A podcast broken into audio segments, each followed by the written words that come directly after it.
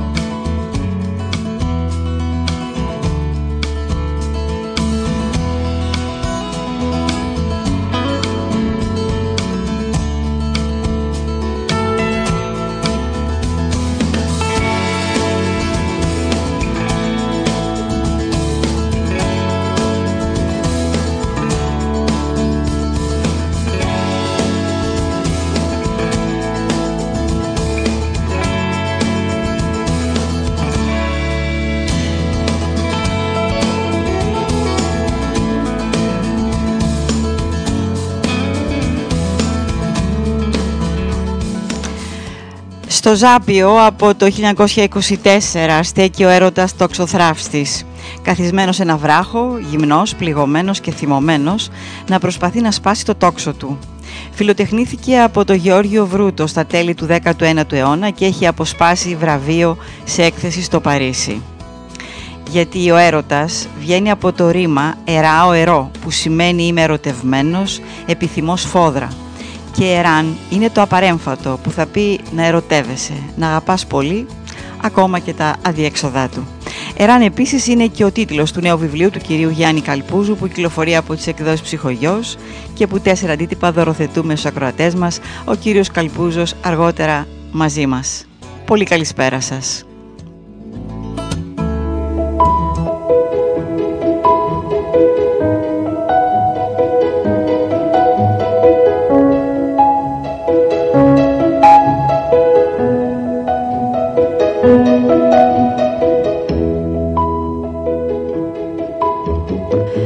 Χρόνια σας πολλά, Χριστός Ανέστη, αληθώς ο Κύριος, έτσι είναι σωστά οι ευχές, αληθώς Ανέστη ο Κύριος δηλαδή. Ε, ελπίζω να είστε καλά όλοι μικροί μεγάλοι ε, και να περάσατε καλά αυτές τις μέρες, έστω μέσα στο σπίτι. Είστε πάντα συντονισμένοι στο Spirito Web Radio, ακούτε την εκπομπή κάτω από το κιόσκι, στο μικρόφωνο είναι Ανατσούμα. Η εκπομπή μεταδίδεται κάθε Τετάρτη 7 με 9 εδώ στο Spirito Web Radio, παράλληλα ηχογραφείται. Ε, στη συνέχεια την επομένη μέρα, δηλαδή την Πέμπτη, σαν αύριο, ανεβαίνει 10 με 12 ηχογραφημένη και μετά μπορείτε να τη βρείτε είτε στο αρχείο του σταθμού είτε στο nanatsuma.gr.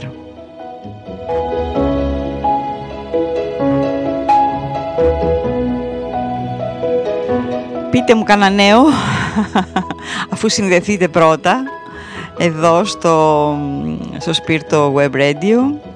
Ε, είναι πολύ εύκολος ο τρόπος να συνδεθείτε. Φαντάζομαι το μάθατε πια, εδώ το μάθα εγώ δηλαδή. Ε, να αρχίσουμε να πούμε και μερικές ευχές μεταξύ μας.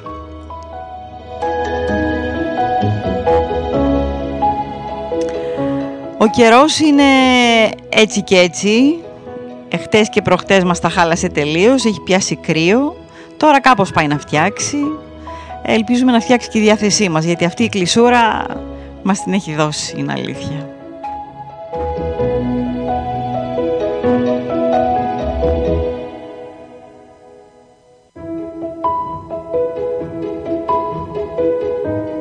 Καλησπερίζω εσάς, οι οποίοι είστε συνδεδεμένοι και πρώτη-πρώτη εδώ πέρα η, η Βαγγελιό η Ευαγγελία. Χρόνια πολλά σε όλη την παρέα. Χριστός Ανέστη. Καλώς ανταμώσαμε. Να θέλω πολύ να πάρω μέρος και στο διαγωνισμό. Καλή μας ακρόση. Καλώς τη Ευαγγελιό μας. Τι κάνεις; Τι κάνει η Εύβοια. Καλά είναι; Καλησπερίζω βέβαια και τη Σάνα που έστειλε ένα πολύ ωραίο Χριστός Ανέστη, ένα ωραίο, πολύ ωραίο λουλού, ε, αυγά είναι, είναι αυγουλάκια κόκκινα, αλλά έχουν και τα ζουμπούλια. Ζουμπούλια δεν είναι αυτά ή, ή φρέζιες; Νομίζω φρέζιες είναι. Ένα πανέμορφο λουλούδι που μοσχομυρίζει. Ναι, φρέζιες είναι. Τι ωραία. Ε, τι άλλο εδώ έχουμε; Ε, Ε, η κυρία Αφροδίτη, καλησπέρα Νανά μου, Χρυσός Ανέστη, χρονιά πολλά και γρήγορα ελεύθερη. Είμαστε ελεύθεροι πολύ ορκημένοι. Καλησπέρα, να καλή εκπομπή, λέει αρχή αρχή. Σαν να τα διαβάζω λίγο ανάποδα, από πάνω προς τα κάτω, θα στρώσω όμως. Είναι, ξέρετε, λίγο ε, οι μέρες που έλειψα. Το mail της εκπομπής μας, μην ξεχάσω να σας πω, είναι kioskiradio.gmail.com όπου εκεί μπορείτε να αφήνετε τα σχόλια, και, τα σχόλιά σας αν θέλετε. Κυρίως όμως την ε, πρόθεσή σας να πάρετε μέρος στην κλήρωση των βιβλίων που δίνουμε. Ε, σήμερα δίνουμε ένα βιβλίο, ε! Δεν σας λέω τίποτα.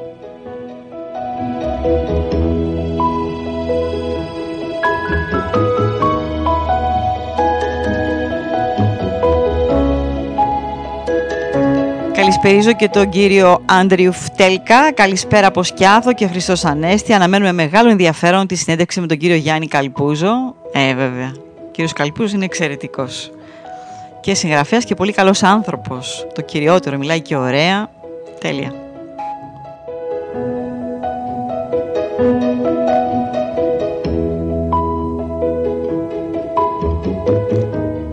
Ε, εκείνο που θέλω να σας πω και ίσως το συζητήσουμε αργότερα είναι ότι δεν ξέρω, η κλεισούρα πρέπει να φταίει. Ε, το facebook ε, δεν ξέρω τι έχει πάθει. Δηλαδή εμείς όλοι όσοι ανακατευόμαστε με το facebook τέλος πάντων και που γράφουμε, βάζω και τον εαυτό μου μέσα, έτσι, νομίζω ότι έχει ξεφύγει τελείως. Ε, οι αναρτήσεις του, που, που, που διαβάζουμε τουλάχιστον, που μπαίνουν, είναι απίστευτες το τι διαβάζουμε δεν περιγράφεται. του την έχει δώσει του κόσμου, δηλαδή δεν μπορώ να καταλάβω. Ιδιαίτερα οι κυρίες. Πρέπει να συγκεντρωθούν λιγάκι. το έχουν παρακάνει λίγο. Αλλά και οι κύριοι, αρκετοί κύριοι. Αυτό σκεφτόμουν σήμερα, ε, καθώς είχα στο νου μου πριν 15 χρόνια τότε που τα blogs, αν θυμόσαστε, ήταν στο φόρτε τους και ήταν ένα είδος ε, ημερολογίου, ηλεκτρονικού ημερολογίου, όπου γράφαμε βέβαια και προσωπικά μας που δεν θα έπρεπε, ε, τέλος πάντων μας ξέφευγαν αρκετές φορές, τα μαζεύαμε μετά, όμως ήταν ένας ε, ουσιαστικός διάλογος, γιατί μπορούσαμε τα σχόλια εκείνα να έχουμε μια άλλη άποψη, μια δεύτερη γνώμη. Τώρα τι γίνεται, βάζεις μια, ξέρω εγώ, μια ανάρτηση ανεβάζεις στο facebook, αρχίσει ξέρω εγώ με το μαγιό σου. Ή βάζεις, έχω δει μια απίστευτη φωτογραφία εκτός από αυτές με τις τεράστιες βλεφαρίδες, τα έχουμε πει, τις ψεύτικες, τα μαλλιά, τα νύχια, τα, τα δίμετρα με, τα, με τις ζωγραφιές επάνω και τα και τα, τα χίλια τα ψεύτικα. Εκτός από αυτά, είδα μια απίστευτη φωτογραφία ε, μια κυρία είναι στο αυτοκίνητό της, έχει ξυπολυθεί και έχει βάλει τα πόδια της, τις πατούσες δηλαδή, πάνω στο παρμπρίζ και την έχουν πάρει φωτογραφία από την έξω μεριά. Δηλαδή το πρώτο πράγμα που βλέπεις είναι δύο πατούσες. Δεν μπορούσα να το πιστέψω. Λέω, καλά δεν της είπε κάποιος. Ει, βγάλει την αυτή, άστα τις, τις πατούσες, να χαρείς.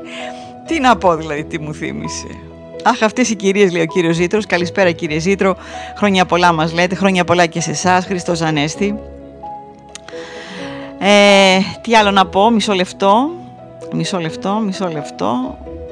Ε, η Βαγγελιό λέει καλά, κλειστά και εκεί όλα αναμένουμε την Ανάσταση όλων και την έξοδο επιτέλους τουλάχιστον όλοι καλά. Ο κύριος Σκαρλατίδης, Χριστός Ανέστη από το Βόρειο Εύρο. Ε, λοιπόν, ε, θα βάλουμε ένα πολύ ωραίο τραγούδι, με αυτό θα ξεκινήσουμε. Έχω να σας πω κάτι άλλο και το ξέχασα. Α, το ημερολόγιο, μισό λεπτό. Το ημερολόγιο μου λοιπόν, το σκέτο, λέει ότι σήμερα είναι Τετάρτη 22 Απριλίου 2020, είναι Ναθαναήλ Επισκόπου, νεάρχου μάρτυρος Θεοδόρου, νεάρχου μάρτυρος, κόμμα, Θεοδόρου, ναι, ημέρα της γης παρακαλώ, χρόνια της πολλά.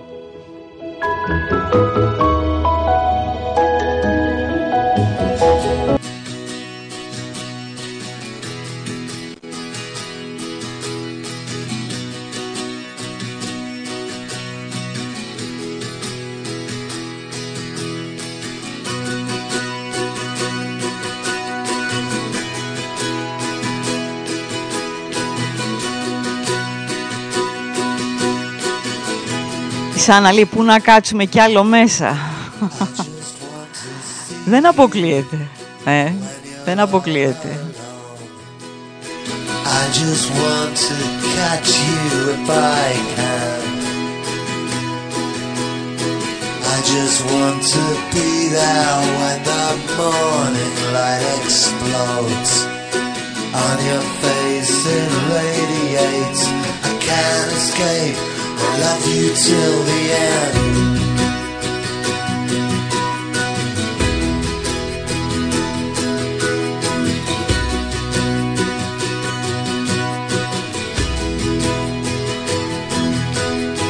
I just want to tell you nothing you don't want to hear.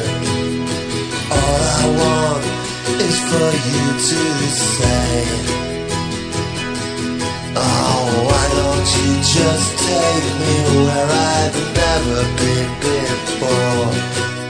I know you want to hear me catch my breath. I love you till the end. I love you till the end.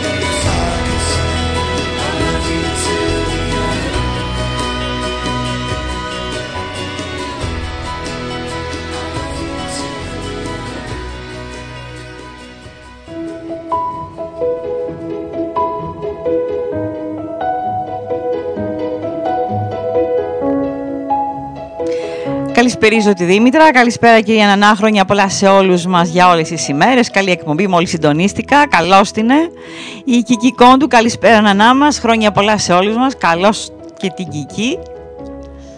Το βιβλίο το βλέπετε λοιπόν. Εράν του κυρίου Γιάννη Καλπούζου. Εράν. Να ερωτεύεσαι, να αγαπάς.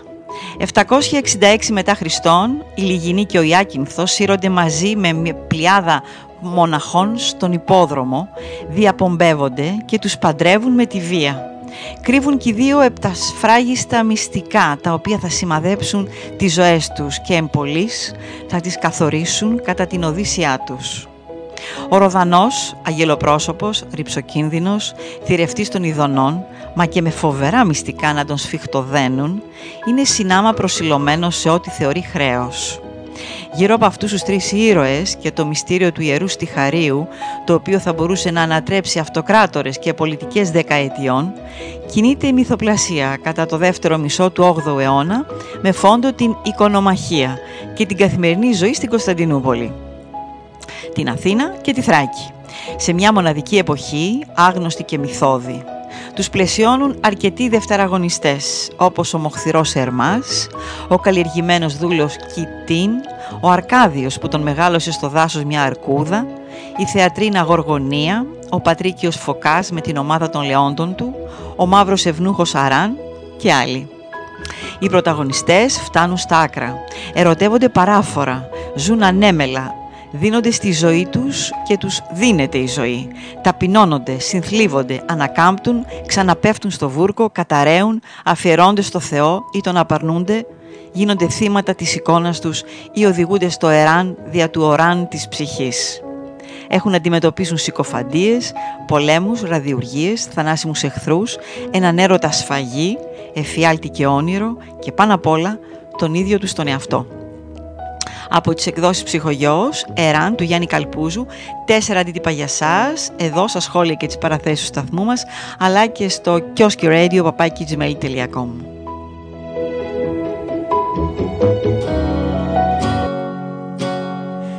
was easier to have fun back when we had nothing Nothing much to manage back when we were damaged. Sometimes the freedom we Λοιπόν, η Ευαγγελία λέει πραγματικά δεν είναι ότι ήμουν, μιλάω προσωπικά για μένα συνέχεια έξω, αλλά όλο αυτό δεν αντέχεται ψυχολογικά και πολύ, πιο πολύ.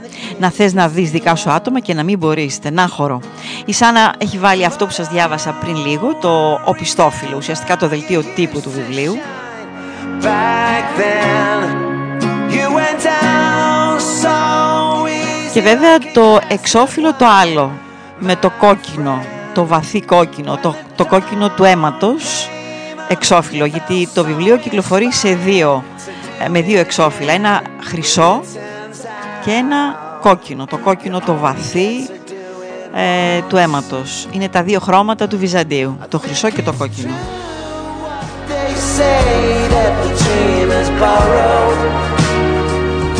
give it back tomorrow.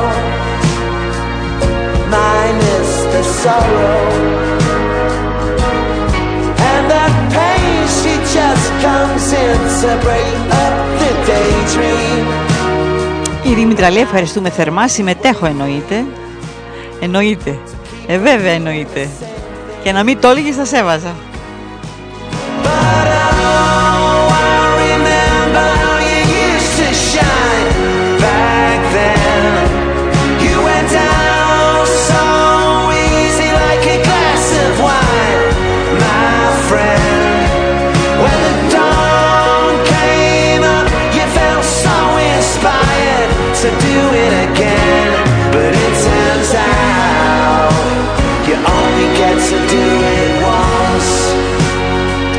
Λοιπόν, η Σάνα μόλις έβαλε ένα άλλο βιβλίο του κυρίου Καλπούζου, ένα καταπληκτικό «Ό,τι αγαπώ είναι δικό σου», από τα ωραιότερα βιβλία που έχω διαβάσει. Ειλικρινάς, αν δεν το έχετε διαβάσει, πρέπει να το βρείτε οπωσδήποτε. Είναι παλιότερο. «Ό,τι αγαπώ είναι δικό σου». Τέλειο, παιδιά, τι να σας πω.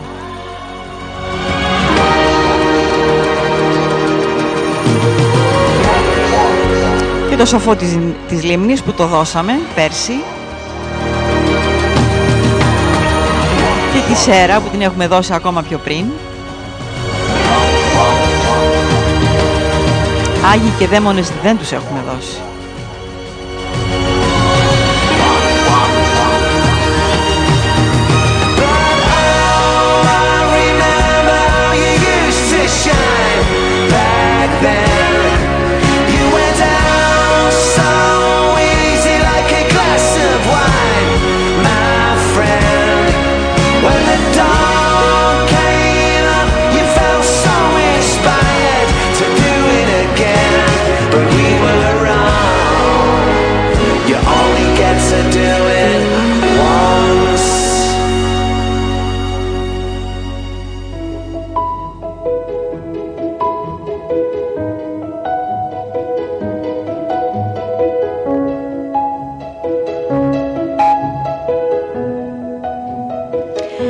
Λοιπόν, ε, ο κύριος Γιάννης Καλπούζος που τον είδατε στη φωτογραφία που βάλαμε, τώρα που σας έβαλα πριν λίγο, Γεννήθηκε στο χωριό Μελάτης της Άρτας το 1960.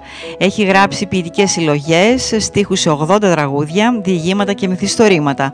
Με την ποιητική συλλογή «Έρωτας Νιν και Αΐ» ήταν υποψήφιος στη βραχία λίστα για το κρατικό βραβείο ποιήσης το 2008, ενώ το 2009 τιμήθηκε με το βραβείο αναγνωστών του Εθνικού Κέντρου Βιβλίου, το, το ΕΚΕΒΗ δηλαδή, για το μυθιστόρημά του «Η Μαρέτ». Η παραλογή «Ο Λύκος» που εμπεριέχεται στη συλλογή διηγημάτων «Κάποιοι δεν ξεχνούν ποτέ» ε, βραβεύτηκε στο Διεθνή Διαγωνισμό Ποιήσης και Διηγήματος Γιώργος Εφέρης του Πανεπιστημίου του Παλέρμο.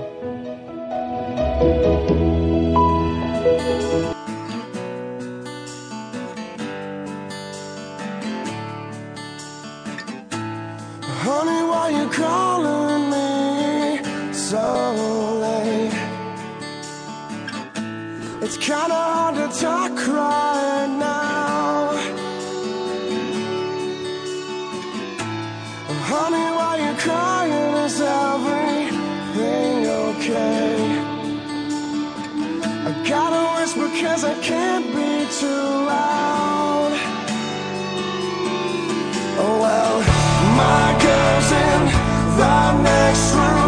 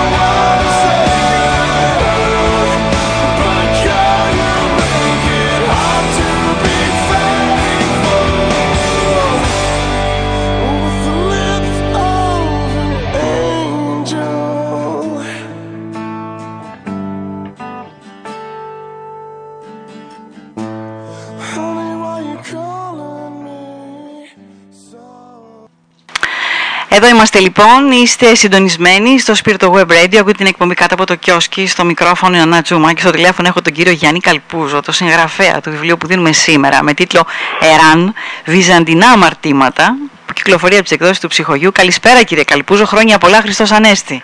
Καλησπέρα και σε εσάς, χρόνια πολλά και ευλογημένα. Να είστε καλά.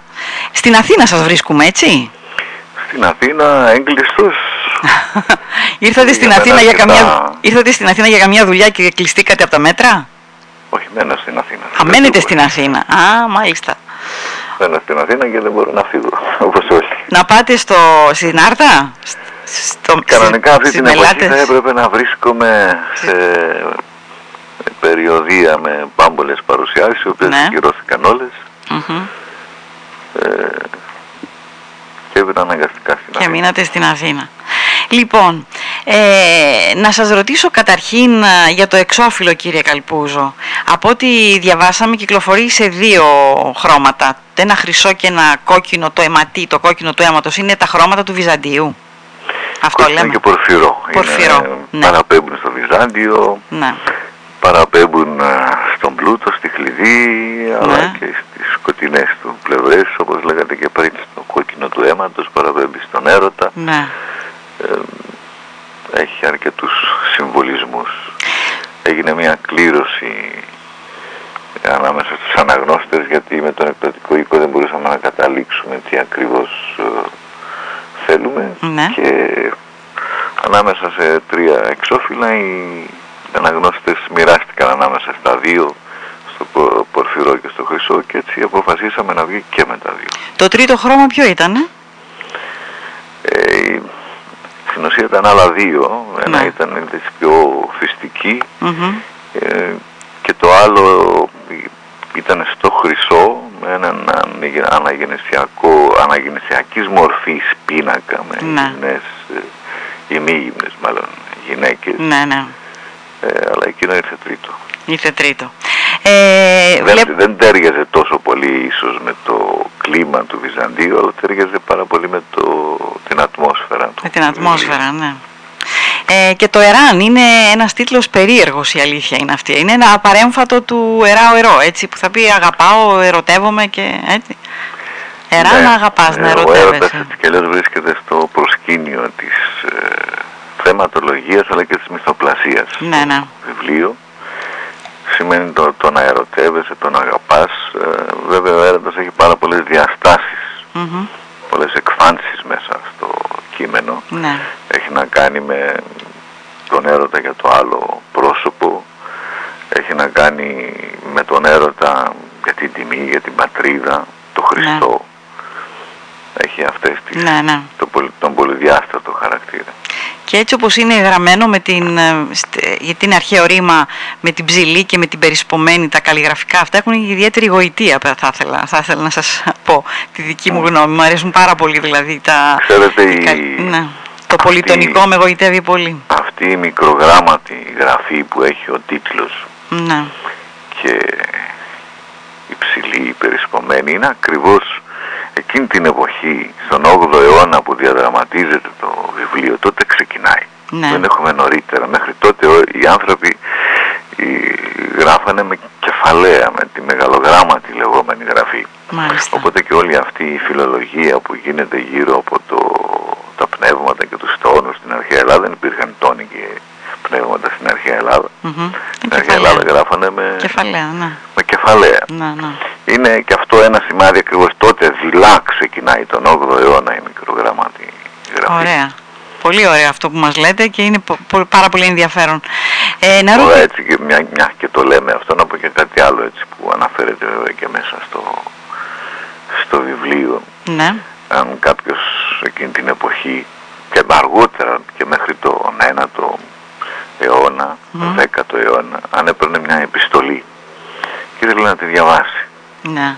Και ας υποθέσουμε ότι ήταν και μια μυστική επιστολή και είναι και άλλοι γύρω και δεν, έθε- δεν, δεν ήθελε να μάθουν τι Ναι. γράφει. Ναι, ναι. Πώς θα τη διάβαζε άραγε.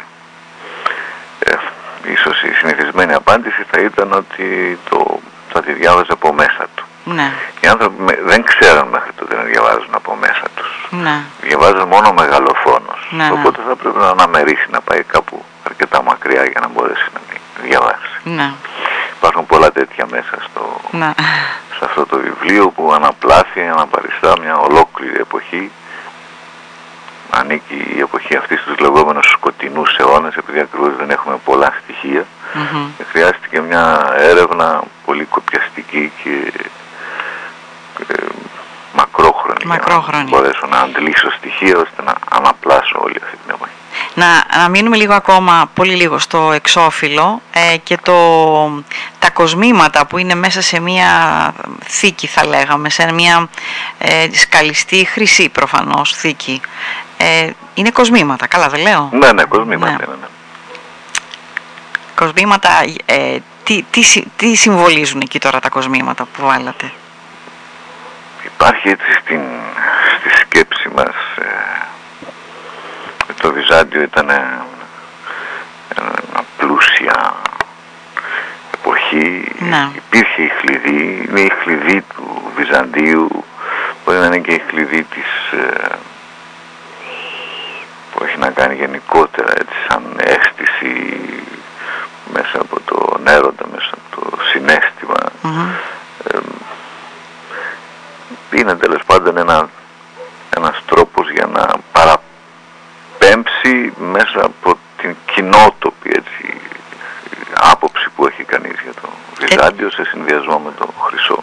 Ταιριάζει και με, τα, με το βυζαντινά αμαρτήματα που είναι γραμμένο από πάνω, έτσι. Ναι, Στα τα αμαρτήματα αυτά δηλαδή, είναι- όπως το είπατε προηγουμένως. Ωραία. ναι. Και Λοιπόν, έχουν και αυτά πάρα πολλές πτυχές. Τα αμαρτήματα, αμαρτήματα. μπορεί να μην είναι και ακριβώς αμαρτήματα, να είναι και αρετές μμμ. ή να είναι το πάθος, το πάθος που έχει, έχουν οι ήρωες ε, είτε είναι το, για τον έρωτα είτε είναι για την πίστη για το, και την εξουσία. για το Χριστό Να. είτε είναι για την τιμή, για το χρέος που ανέφερα Ναι, ναι. πριν Μμμ. αλλά χωρίς αυτό να σημαίνει ότι έχουν μια μόνο την αρετή μέσα τους πολλές φορές καταλήγουν στην αμαρτία για να μπορέσουν να κατακτήσουν ε, σε αυτό που είναι προσιλωμένοι. Ναι. Λοιπόν, για να δούμε τώρα η ιστορία τι λέει, τι θα διαβάσουμε μέσα. Το μυθιστόρημα ξεκινάει το 766. Είναι το δεύτερο μισό του 8ου αιώνα Είναι η πρώτη Και- φάση της οικονομαχίας, έτσι. και, η δεύτερη, και το δεύτερο μισό της πρώτης φάσης της οικονομικής. Ναι, ναι, η πρώτη φάση, ναι, ναι. Ξεκινάει από το 727. Ναι, ναι, περίπου. ναι, ναι. επί πολέμαρχου αυτοκράτορα του Κωνσταντίνου του Πέμπτου, ένας φοβερός πολέμαρχος ο αυτοκράτορας ο Κωνσταντίνος ο Πέμπτος, τον ξέρουμε συνήθως σαν Κοπρόνιμο, ο Κωνσταντίνος ο Κοπρόνιμος, Ναι. τον ε, δυσφήμισαν οι εικονολάτρες μετά το θάνατό του βέβαια, εν ζωή δεν τολμούσαν, ε, επειδή είχε αφοδεύσει κατά τη βάπτισή του στην Στην Κολυμπήθρα. Κολυμπήθρα, ναι, ναι. Ξεκινάει λοιπόν αυτό το 766 Μμμ. ε, κινείται γύρω από τρεις βασικούς ήρωες είναι η Λιγινή, ο Ιάκυνθος και ο Ροδανός η Λιγινή και ο Ιάκυνθος είναι μοναχοί Ναι. αυτούς που διαβάσατε προηγουμένως για το, στο κείμενο του Πιστόφιλου Μμμ. ότι τους σέρνουν προς τον υπόδρομο και τους αναγκάζουν να παντρευτούν με τη βία Ναι. και κρύβουν μέσα τους πολλά μυστικά που έχει ένα μεγάλο ενδιαφέρον το πώς και πότε αποκαλύπτονται Ναι. και βέβαια όπως αναφέρατε εν πολλοί καθορίζουν και την πορεία τους μέσα σε αυτή την οδύσσια που έχουν στο βιβλίο και το τρίτο πρόσωπο είναι ο, ο Ροδανός, Μμμ. ένας αγγελοπρόσωπος α, άντρας είναι υπαρχηγός σε μια ομάδα των Λεόντων του Πατρικίου Φωκά όπως τους ονομάζει Ναι. αυτοί συμμετέχουν σε καταστροφή εικόνων, σε καταστροφή μοναστηριών, αναλαμβάνουν αποστολές κατασκοπίας, αναλαμβάνουν να βρουν και το ιερόν στιχάριον που έχει τη δύναμη να ανατρέψει αυτοκράτορες και την πολιτική των οικονομάχων. Τι είναι αυτό Βέβαια, το, το ιερό λέγονται- στιχάριο, τι είναι αυτό, μπορείτε να μας πείτε δύο λόγια, τι είναι; Ε, είναι μια κωδικοποιημένη ονομασία. Ναι. Κάτι άλλο εννοούν, ανακαλύπτεται πολύ αργά μέσα στο βιβλίο. Δεν μπορούμε να αποκαλύψουμε περισσότερο γιατί Ναι, θα ναι. χαθεί η μαγεία της Ναι, ναι. ανάγνωσης για το τι ακριβώς είναι το ιερό στιχάριον. Δεν είναι το στιχάριον εκείνη την εποχή λέγανε ένα ένδυμα, συνήθως το φορούσαν οι χωριάτες, είναι και το εκκλησιαστικό ένδυμα που ένα άμφιο των ιερέων, αλλά δεν είναι αυτό. Κάτι άλλο υπονοείται πίσω από ναι, ναι. Ο Ροδανός είναι ρηψοκίνδυνος, είναι θηρευτής των ειδονών και προσιλωμένος σε αυτό που θεωρεί χρέος. Ναι.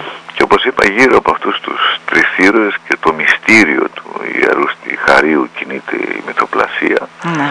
Πότε με φόντο την Κωνσταντινούπολη και πότε την Αθήνα. Ναι. Έτσι με διαδοχικές εναλλαγές κινείται.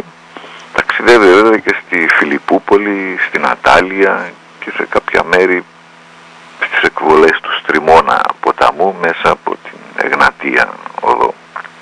Ναι, ναι. Και βέβαια τους πλαισιώνουν και όλοι αυτοί οι ήρωες που αναφέρατε προηγουμένως μεταξύ αυτών και η ερωτική κίνθια που βάζει σε μεγάλους μπελάδες και τη Λιγινή και το Ροδανό και ναι. πολλούς άλλους είναι η Σιρήνα του Πάφους η αιώνια θα έλεγα ενσάρκωση της γυναικείας δύναμης και της ανδρικής αδυναμίας. Μάλιστα. Και από ό,τι διαβάζουμε εδώ, τουλάχιστον στο πιστόφυλλο, δηλαδή αυτό έχω εγώ έτσι κι αλλιώς, ε, τα, οι, οι πρωταγωνιστές φτάνουν στα άκρα, ερωτεύονται, ζουν ανέμελα, μετά ταπεινώνονται, μετά ανακάμπτουν, ξαναπέφτουν στο βούρκο. Ε, έχουν μια πολύ, μια μεγα, πολύ περιπετειώδη ζωή. Ε, τα λέω καλά. φτάνουν στα άκρα Να. Ε, και σε όλες τις πτυχές και στο ερωτικό κομμάτι και στο θρησκευτικό και σε αυτό που λέγεται χρέος έχουν να Ναι. αντιμετωπίσουν πολέμους, συκοφαντίες, δολοπλοκίες, ε, θανάσιμους ε, εχθρούς κυρίως όμως έχουν να αντιμετωπίσουν και πάνω απ' όλα τον ίδιο τους το Τον εαυτό, να ναι. ανατριθούν με τα δικά τους θέλω, με τα πιστεύω τους με τις αδυναμίες τους, τα πάθη τους και γι' αυτό ένα από τα μεγαλύτερα θέματα που διαπραγματεύεται αυτό το βιβλίο είναι η συγχώρεση Ναι. ε, που πάλι έχει πολυδιάστατο χαρακτήρα η- η- να μπορέσει ο ίδιος ο αναγνώστης να συγχωρέσει τους ήρωες Μμμ. οι ήρωες να συγχωρεθούν μεταξύ τους να λυτρωθούν οι ίδιοι οι ήρωες και να λυτρωθεί και ο αναγνώστης ε, γιατί όλα αυτά είναι ανθρώπινα έτσι συμβαίνει στη ζωή ε, ασχέτως αν δεν συμβαίνουν σε όλους μας υπάρχουν γύρω μας Ναι. και η τέχνη ενδο- πολλές φορές χρησιμοποιεί και την υπερβολή για να μπορέσει να τονίσει ορισμένα θέματα. Καταλαβαίνω ότι πρέπει να είναι ένα συναρπαστικό βιβλίο.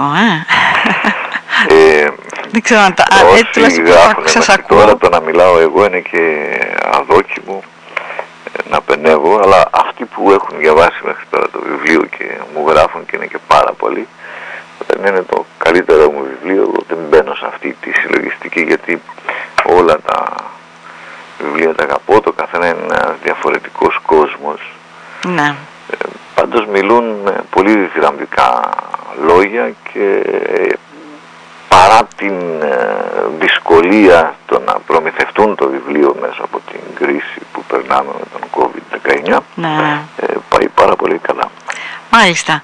Ε, Κλείνοντας, θα ήθελα να σας ρωτήσω, να κλείσουμε δηλαδή με αυτό α, ε, που γράφετε εδώ πέρα. Πρόκειται ε, μεταξύ της Λιγινής και του Διάκυνθου ε, για έναν έρωτα σφαγή. Δηλαδή είναι τόσο έντονο αυτό που λέτε, τόσο που γράφετε εδώ πέρα, που αναρωτιέμαι τι είναι ο έρωτας σφαγή, κύριε Καλπούζο; Είναι έρωτας και σφαγή, είναι και όνειρο, είναι και εφιάλτης με το πώς εξελίσσεται μέσα στην ε, μυθοπλασία. Είναι πολύ δυνατή λέξη το σφαγή. Σφάζονται, μακελεύονται, Να, να. καταστρέφονται μέσα από αυτόν τον έρωτα, μέσα από όσα συμβαίνουν. Το βιβλίο ασχολείται και πάρα πολύ με την εικόνα μας και γι' αυτό το, ποτε- το τοποθέτησα σε αυτήν την ε, εποχή. Έχει να κάνει με την εικόνα μας ως εμφάνιση, έχει να κάνει με την εικόνα μας ε, γενικότερα με την άποψη που έχουμε για τον ε, εαυτό μας Ναι. και τι συμβαίνει όταν είτε μέσα από τη φθορά του χρόνου είτε στο βιβλίο από άλλα γεγονότα αυτή καταστρέφεται, αν καταστρεφόμαστε μέσα μας Μμμ. το πλέον πώς, ποια είναι η συμπεριφορά μας απέναντι στους άλλους, αν μεταλλασσόμαστε δηλαδή σαν χαρακτήρες, σαν συμπεριφορά Ναι. και μέσα από όλα αυτά έρχεται η σφαγή αυτή, το μακέλεμα των ηρώων που φτάνουν όπως είπαμε και πριν στα άκρα ε, μέσα βέβαια από πολλές ε, περιπετειώδεις ε, καταστάσεις και μέσα από την ένταση που βιώνουν τα συναισθήματα Ναι. και την, τα γεγονότα. Ναι. Μάλιστα. Λοιπόν, σας ευχαριστούμε πάρα πολύ που είσαστε μαζί μας. Ήταν ιδιαίτερη τιμή που σας είχαμε. Και δική μου χαρά. Και τιμή. Ευχα- ευχαριστούμε, ελπίζουμε όλα θα πάνε ε, ε, ε, ίσως καλύτερα από κα- οποιαδήποτε άλλη φορά. Έτσι ευχόμαστε ότι κάθε φορά να είναι καλύτερη από τις προηγούμενες. Και ξανά σας λέμε χρόνια πολλά και Χριστός Ανέστη. Ευχαριστώ πολύ, χρόνια πολλά και ευλογημένα. Να στείλω και εγώ στους ακροατές σας τα δικά μου, τους δικούς μου. Να είστε καλά, κύριε χαιρετισμούς Καλπούζο. Σε όλη την Ελλάδα, Ωραία. από την Κρήτη μέχρι την Αλεξανδρούπολη, την Καστοριά ή την Ήπειρο. Να είστε καλά κύριε Καλπούζο, ευχαριστώ πάρα πολύ. Να είστε καλά, καλό κύριε. βράδυ κύριε, γεια σας. Καλό βράδυ.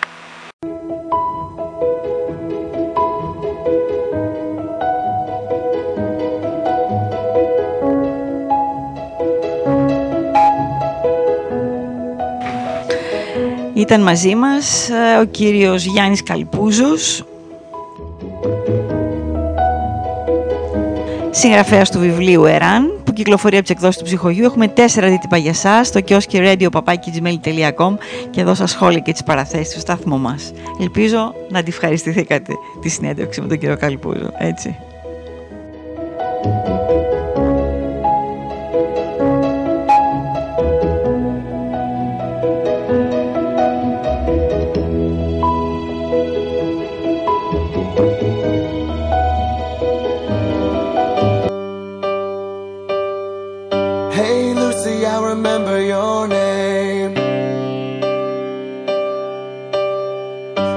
A dozen roses on your grave today. I'm in the grass on my knees. Λοιπόν, η Λένα λέει, εννοείται ότι θα ήθελα διακάως να πάρω μέρος στη κλήρωση και εγώ, βεβαίως θα σε βάλω και η Σάνα το ίδιο, να αναβάλει και εμένα στην κλήρωση, ευχαριστώ. Η Δήμητρα λέει καλοτάξιδο το βιβλίο του κυρίου Κα- Καλπούζου. It's over. I just wanna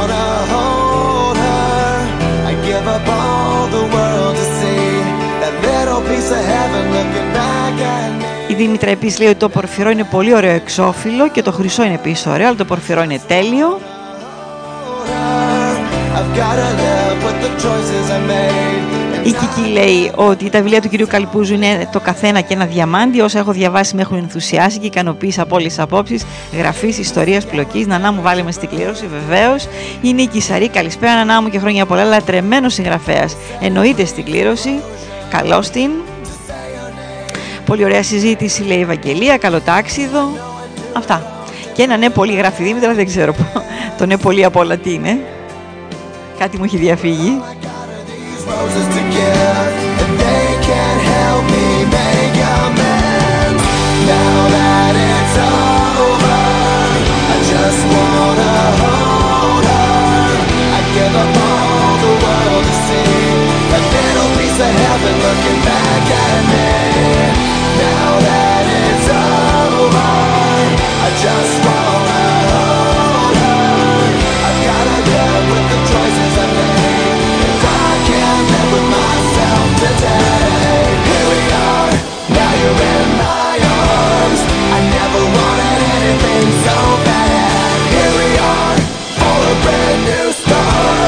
Living the life that we could have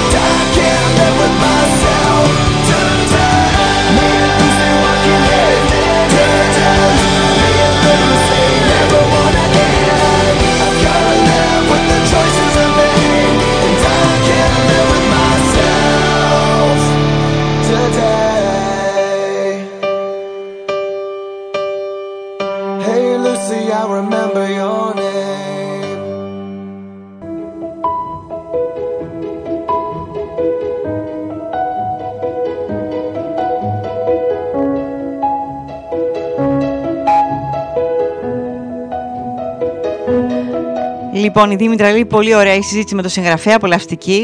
Ναι, η Λένα λέει όντως είναι πολύ ιδιαίτερος ο κύριος Καλπούζο. Α, η Ευαγγελία λέει που ρώτησαν μας άρεσε η συνέντευξη. Εκεί πήγαινε το ναι πολύ. Ωραία. Εντάξει, καλά που μου το είπατε, γιατί ξέρω το ένα μήνυμα μετά το άλλο δεν μπορώ να. Δεν, δεν θυμάμαι δηλαδή. Λέω την αλήθεια, δεν θυμάμαι τι είχαν γράψει προηγουμένως. Η Κική την ευχαριστήθηκα τη συνέντευξη. Είναι, είναι πολύ ωραίο να ακούς τους άξιους αυτούς συγγραφείς που αγαπάς τα έργα τους να μιλούν για αυτά. Να διαβάσουμε τώρα ένα απόσπασμα. Τι λέτε; Εγώ λέω ναι.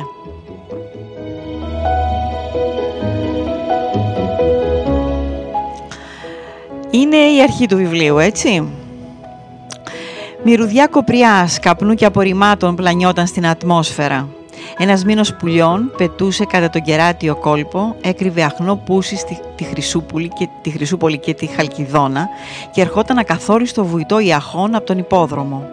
Με άγρια παραγγέλματα, μαστιγώματα και σπροξήματα, οι φρουροί ανάγκαζαν τους καλόγερους να βγουν από τους τάβλους των, Βενέ, των Βένετων, όπου τους κρατούσαν φυλακισμένους επί δύο και τρία μερόνυχτα.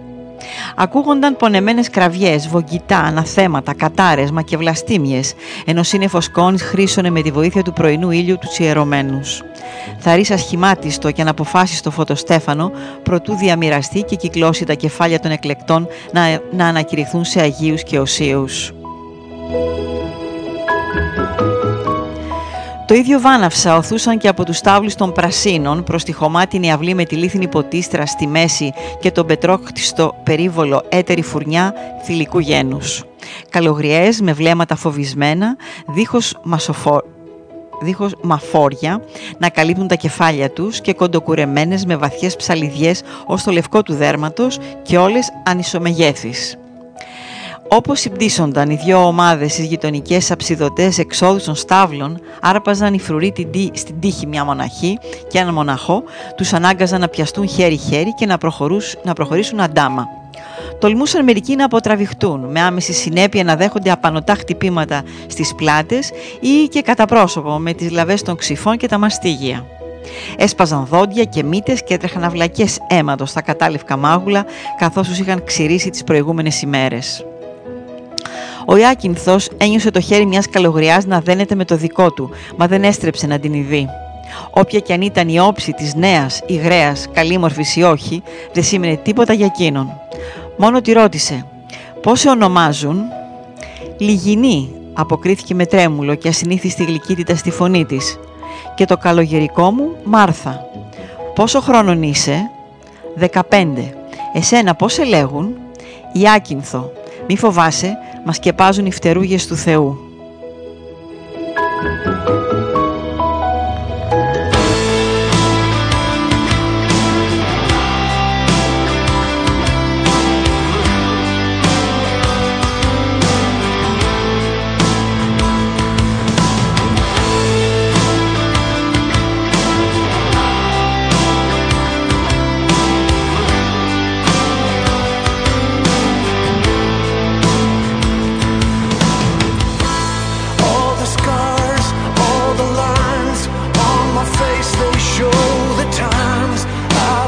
Ο κύριος Ζήτρος λέει το φοβερό και έντονο πορφυρό χρώμα του Βυζαντίου, σύμβολο του έρωτα και της αγάπης. Πολύ όμορφο το εξώφυλλο του βιβλίου και φυσικά η ιστορία του. Η Ευαγγελία, η Ευαγγελία λέει διαβάστε φυσικά. Ο κύριος Τέλικας λέει υπέροχη συνέντευξη, καλοτάξιτο στην κλήρωση οπωσδήποτε.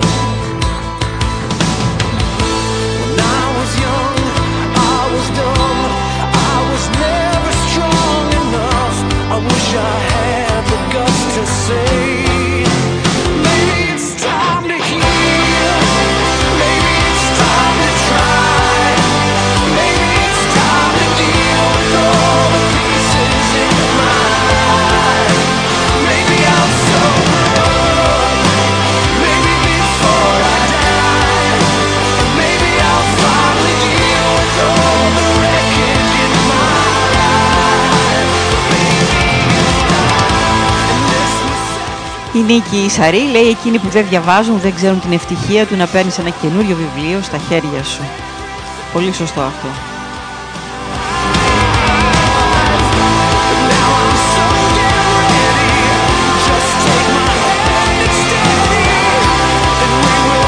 Και ξέρεις Νίκη δεν είναι μόνο αυτό, να το, μέχρι να το πιάσεις στα χέρια σου, είναι και η, η προσμονή που έχεις. Μέχρι να σου έρθει, μέχρι να πας να το πάρεις, να το βρεις, να το πας στο σπίτι. Έτσι, να το ξετυλίξεις, να δεις τώρα να το ξεκινήσω τώρα ή το μεσημέρι ή το απόγευμα. Ε; Διαβάζεις μπρος, πίσω, τα διάφορα.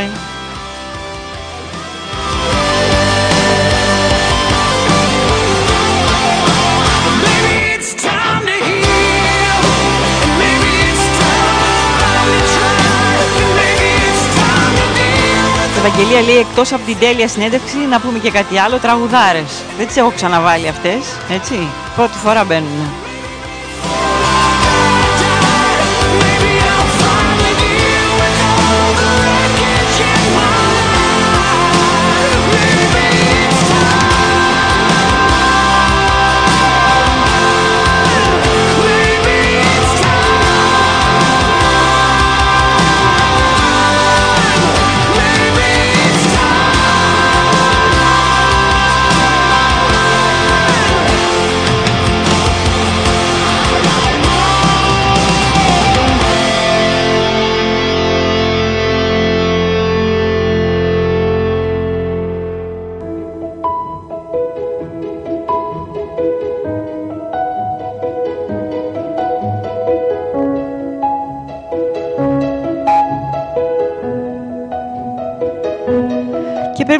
Κάτι άλλο. Δεν ξέρω αν συμβαίνει και σε εσάς, αλλά όταν ένα βιβλίο είναι πάρα πολύ ωραίο, ε, δεν θέλω να τελειώσει γρήγορα. Οπότε το σταματάω Στα- έτσι, σε κάποια σημεία τα οποία είναι πολύ έτσι έντονα και πρόκειται να γίνει ανακάλυψη ενός μυστικού. Το κόβω το βιβλίο, το κλείνω και περιμένω μια άλλη στιγμή να το ανοίξω πάλι. Δεν θέλω να τελειώσει γρήγορα δηλαδή. Αν σας συμβαίνει και εσάς αυτό. Η σαν αλήθεια στην πραγματικότητα κάθε αναγνώστης είναι, καθώς διαβάζει, αναγνώσεις του ίδιου του εαυτού. Ε, ο, Μαρσέλ, ο Μαρσέλ Προύστ το έχει γράψει, ο Γάλλος συγγραφέας, 1871-1922. Όλα αυτά και να το βλέπεις στη βιβλιοθήκη σου. Μεγάλη ευχαρίστηση συμπληρώνει η Κική.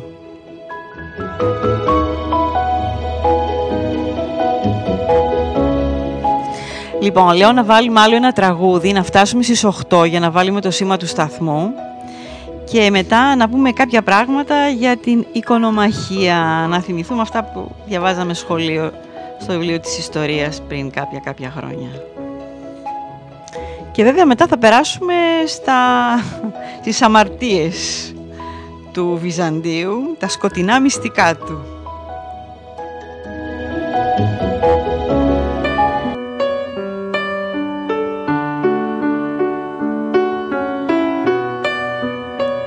Να λέει τα βιβλία είναι καθρέφτες, βλέπει... Α, το είπαμε αυτό. και εγώ το ίδιο λέει η Κική, αυτό που παγώ δηλαδή. Η Λένα αποκλείται να μου πάρω με τα χέρια μου το βιβλίο σε κομβικό σημείο.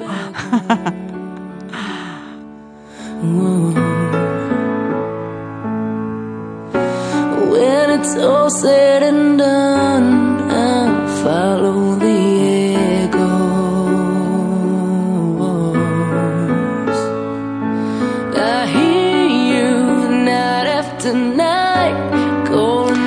Ευαγγελία λέει: Είμαι η μόνη από την οικογένειά μου που διαβάζω και τώρα διαβάζω και τις ανιψούλες μου παιδικά. Και είχε τύχει να μου πούν: Καλά, βρε κορίτσι μου, κι άλλο βιβλίο. Και απάντησα: Αυτό το μικρόβιο δεν φεύγει από μέσα, μου, αν το, από μέσα σου, αν το έχεις. Αυτό το πήρα λογικά από τη γιαγιά μου που διάβαζε μέχρι τα 93 της χρόνια. Τα δύο τελευταία χρόνια σταμάτησε πριν μας φύγει. Μάλιστα. Εύχομαι να πάρεις τα χρόνια της και την αγάπη της για τα βιβλία που την έχεις πάρει ήδη.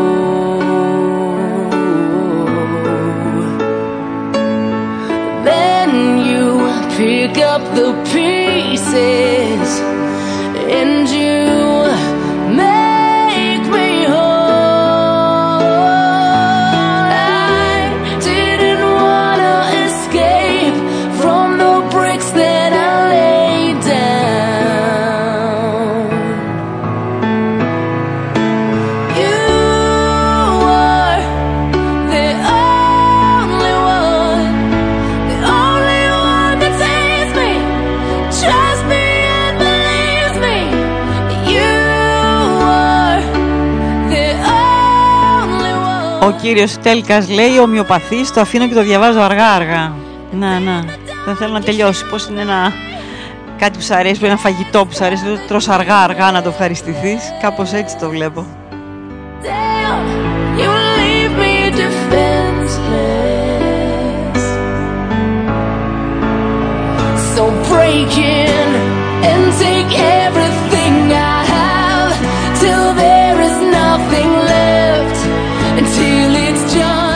Το διάβασμα είναι για το μυαλό, ότι η γυμναστική για το σώμα. Τζο, Τζότζεφ Άντισον, 1672-1719, Άγγλος δοκιμιογράφος.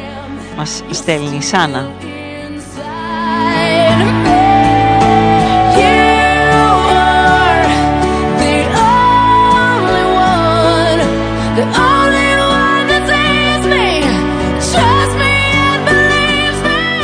Η Ευαγγελία λέει μακάρι, πολύ γερός οργανισμός, η γιαγιά της δηλαδή, έφυγε λίγο πριν την καραντίνα, ήταν λες και έγινε για να είμαστε όλοι εκεί μαζί της.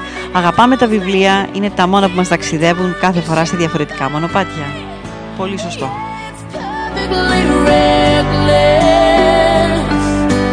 Damn, you leave me defenseless.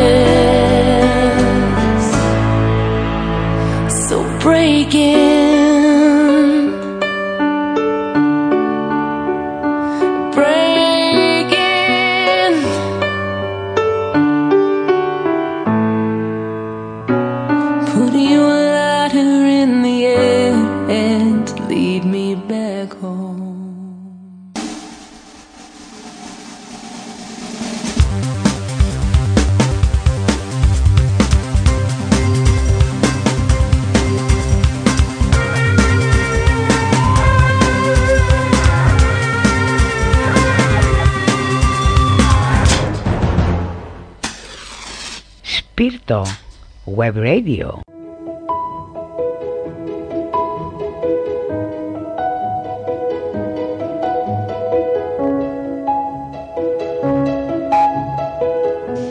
Οχτώ πήγε η ώρα, είστε συντονισμένοι στο Spirito Web Radio, ακούτε την εκπομπή κάτω από το κιόσκι, στο μικρόφωνο είναι Ανατσούμα. Η Σάνα λέει, γράφει, μας έστειλε δηλαδή αυτό που είπε ο Ernst Hemingway ότι όλα τα καλά βιβλία έχουν κάτι κοινό, είναι πιο αληθινά από ό,τι αν είχαν συμβεί πραγματικά και αυτό που είπε ο Walt Disney ε, υπάρχουν περισσότεροι θησαυροί στα βιβλία από ό,τι σε ολόκληρη τη λία των πειρατών στην ίσο των θησαυρών. Πάμε λοιπόν να δούμε μερικά πράγματα για την οικονομαχία. Τι ήταν η οικονομαχία; Ε, ήταν μια πολιτικοθρησκευτική διαμάχη που συντάραξε τη Βυζαντινή Αυτοκρατορία τον 8ο και τον 9ο αιώνα και απείλησε σοβαρά τη συνοχή της. Αντίπαλοι ήταν οι οικονομάχοι, οι εικονοκλάστες που υποστήριζαν ότι οι χριστιανοί δεν πρέπει να προσκυνούν τις Άγιες εικόνες και οι εικονολάτρες ή οι εικονόφιλοι που διακήρυταν το αντίθετο. Για το φαινόμενο αυτό έχουν δοθεί διάφορες ερμηνείες και απόψεις. Ορισμένοι είδαν την οικονομαχία ως προσπάθεια βίου εξανατολισμού της ελληνοχριστιανικής παράδοσης του Βυζαντίου. Άλλοι ως πολιτική και κοινωνική μεταρρύθμιση με επίκεντρο τη μοναστηριακή περιουσία. Άλλοι ως σύμπτωμα ενός βαθύτερου ταξικού αγώνα, ενώ κάποιοι άλλοι ως καθαρά θρησκευτική έρηδα. Το πρόβλημα της λατρείας των εικόνων δεν ήταν καινούριο. Πολλοί λαοί από αρχαιοτά των χρόνων συνήθιζαν να απεικονίζουν με διάφορους τρόπους τους θεούς τους και να λατρεύουν τα ομοιώματά τους. Εξαίρεση αποτελούσαν οι Εβραίοι. Η δεύτερη εντολή του Δεκαλόγου ή των Δέκα εντολών ήταν σαφής. Ου ποιήσεις αυτό, είδωλον, ουδέ παντός ομοίωμα, όσα είναι το ουρανό, άνω και όσα εν τη γη κάτω και όσα εν της σύδαση υποκάτω της γης. Και απαγόρευε την κατασκευή και τη λατρεία ειδόλων, δηλαδή ομοιωμάτων. Κατά τους πρώτους χριστιανικούς αιώνες, οι εικόνες θεωρούνταν από τους εβραϊκής καταγωγής χριστιανούς ως είδωλα, γι' αυτό καταδιώκονταν. Δεκτές ήταν μόνο οι συμβολικές παραστάσεις που χαράσσονταν στα τυχώματα της κατακόμβης την περίοδο των, διωγ... την περίοδο των διωγμών, όπως ο καλός ποιμήν, ο ηχθής κτλ. Από την εποχή του Μεγάλου Κωνσταντίνου άρχισε η απεικόνιση του Σταυρού και κατόπιν ακολούθησε η απεικόνιση των Αποστόλων, της Παναγίας, του Χριστού και των Αγίων. Στις αρχές του 8ου αιώνα, η λατρεία των εικόνων είχε ξεφύγει από τον ορθό δρόμο. Ο λαός κινούμενος από αμάθεια και οι μοναχοί φλεγόμενοι από θρησκευτικό ζήλο και ιερό φανατισμό είχαν παρανοήσει τη διδασκαλία της Εκκλησίας για τις εικόνες και είχαν αρχίσει να λατρεύουν και να προσκυνούν αντί απλώς να τις τιμούν τις εικόνες. Η υπερβολή αυτή έκανε τους Άραβες μουσουλμάνους να διακηρύττουν ότι οι χριστιανοί είναι ειδωλολάτρες και πολυθεϊστές. Δημιουργήθηκε τότε μία διαφορά απόψεων πάνω στο θέμα. Είναι σωστό να προσκυνούν οι χριστιανοί εικόνες ή όχι; Το δίλημα αυτό προσπάθησε να λύσει με δυναμικό τρόπο ο αυτοκράτορας Λέων ο Τρίτος, ο Ίσαυρος, αντί να προσπαθήσει να συγκεράσει τις δύο αντιτιθέμενες απόψεις. Παρουσιάστηκε μία μοναδική ευκαιρία για τον αυτοκράτορα να ελέγξει και να θέσει υπό τον έλεγχό του τη δράση των εκκλησιαστικών και παρεκ- παρεκκλησιαστικών παραγόντων, την οποία δεν άφησε να πάει χαμένη. Τα μοναστήρια εκείνη την εποχή πλήθαιναν διαρκώς.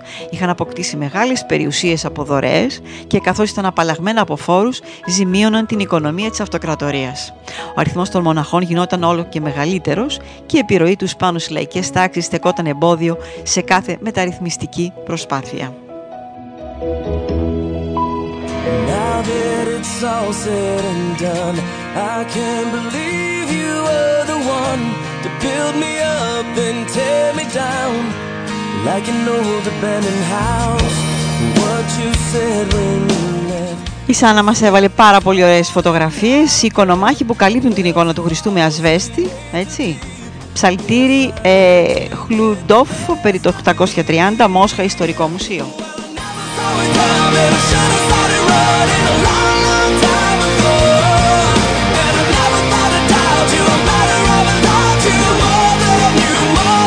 Και επίσης ένα παράδειγμα εικονοκλαστικής διακόσμησης στο ναό της Αγίας Ειρήνης στην Κωνσταντινούπολη, ένας απλός σταυρός και τίποτα άλλο, καμία εικόνα πουθενά.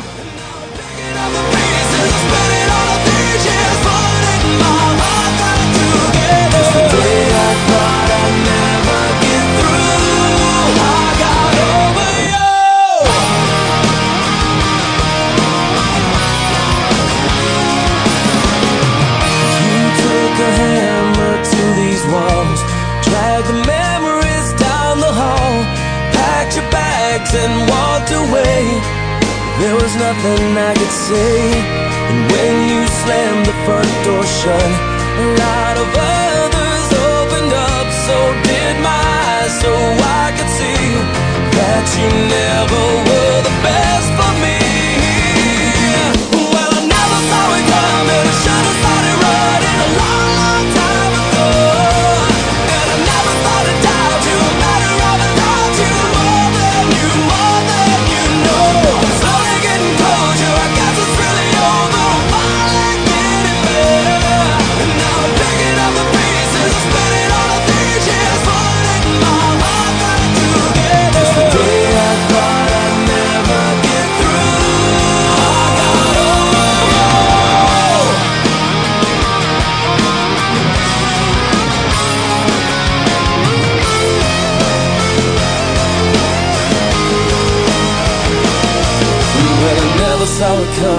should have started running a long, long time ago. And I never thought I'd doubt you. I'm better off without you. More than you, more than you know. Well, I never saw it coming. I should have started running a long,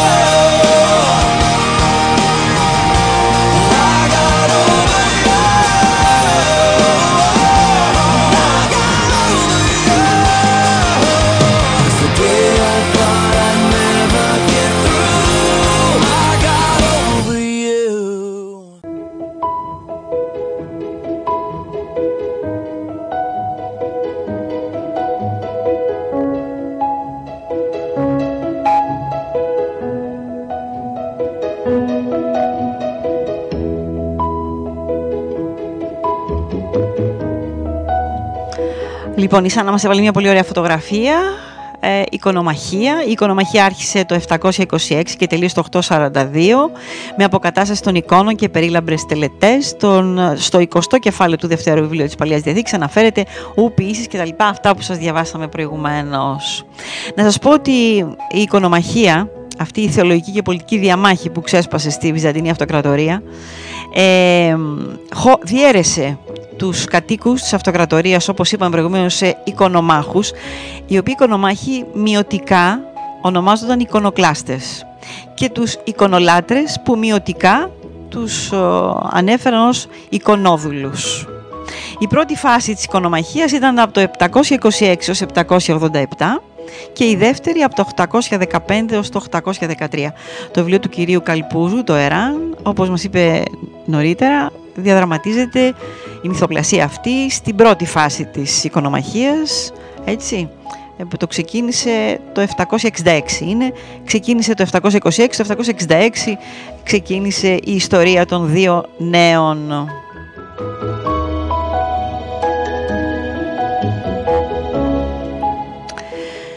Να σας πω ότι στο εκκλησιαστικό επίπεδο απόλυτη διαμάχη νικητής δεν ήταν η εικονολατρεία βέβαια, αλλά η Ορθοδοξία. Οι πατέρες Εκκλησίας που αποφάσισαν την αναστήλωση και στις δύο συνόδους δογμάτισαν πως δεν λατρεύονται οι εικόνες αντικείμενα, αλλά ο σεβασμός αποδίδεται στο ιερό πρόσωπο που εικονίζεται και καταδίκασαν τις υπερβολές. Το μόνο επίτευγμα της οικονομαχίας που διατηρείται μέχρι σήμερα είναι αποβολή των αγαλμάτων από τους ναούς της Ορθόδοξης Εκκλησίας ε, κάτι το οποίο υπάρχει βέβαια ε, τα γάλματα στην α, Καθολική Εκκλησία. Στο πολιτικό επίπεδο το Βυζαντινό κράτος φάνηκε δυνατότερο από τις διασπαστικές δυνάμεις. Η κρίση λύθηκε με κρατική πρωτοβουλία και η Εκκλησία υπετάγει στον αυτοκράτορα. Η μοναστηριακή περιουσία αποδόθηκε στους Γεωργούς και οι νέοι επέστρεψαν στο στρατό. Το Βυζάντιο όμως ζημιώθηκε στη Δύση. Οι πάπες τράφηκαν προς τους φράγκους βασιλιάδες και τους δυτικούς ηγεμόνες για συμμαχία και προστασία. Αυτή η εποχή αρχίζει και η αντίθεση ανάμεσα σε Ανατολή και Δύση.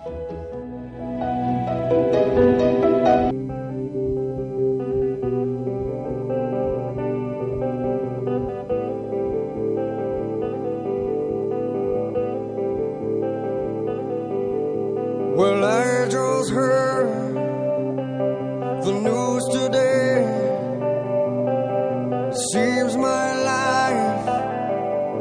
is gonna change.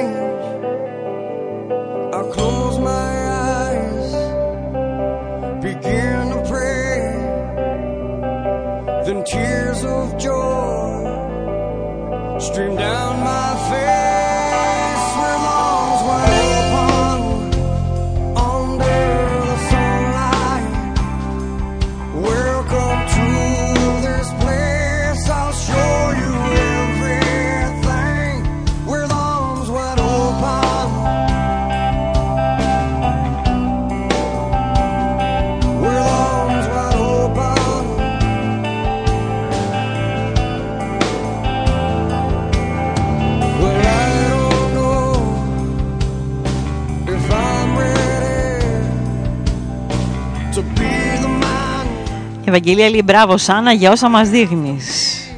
Έτσι μπράβο. Την ευχαριστούμε πολύ τη Σάνα για τις πολύ ωραίες φωτογραφίες που μας βάζει.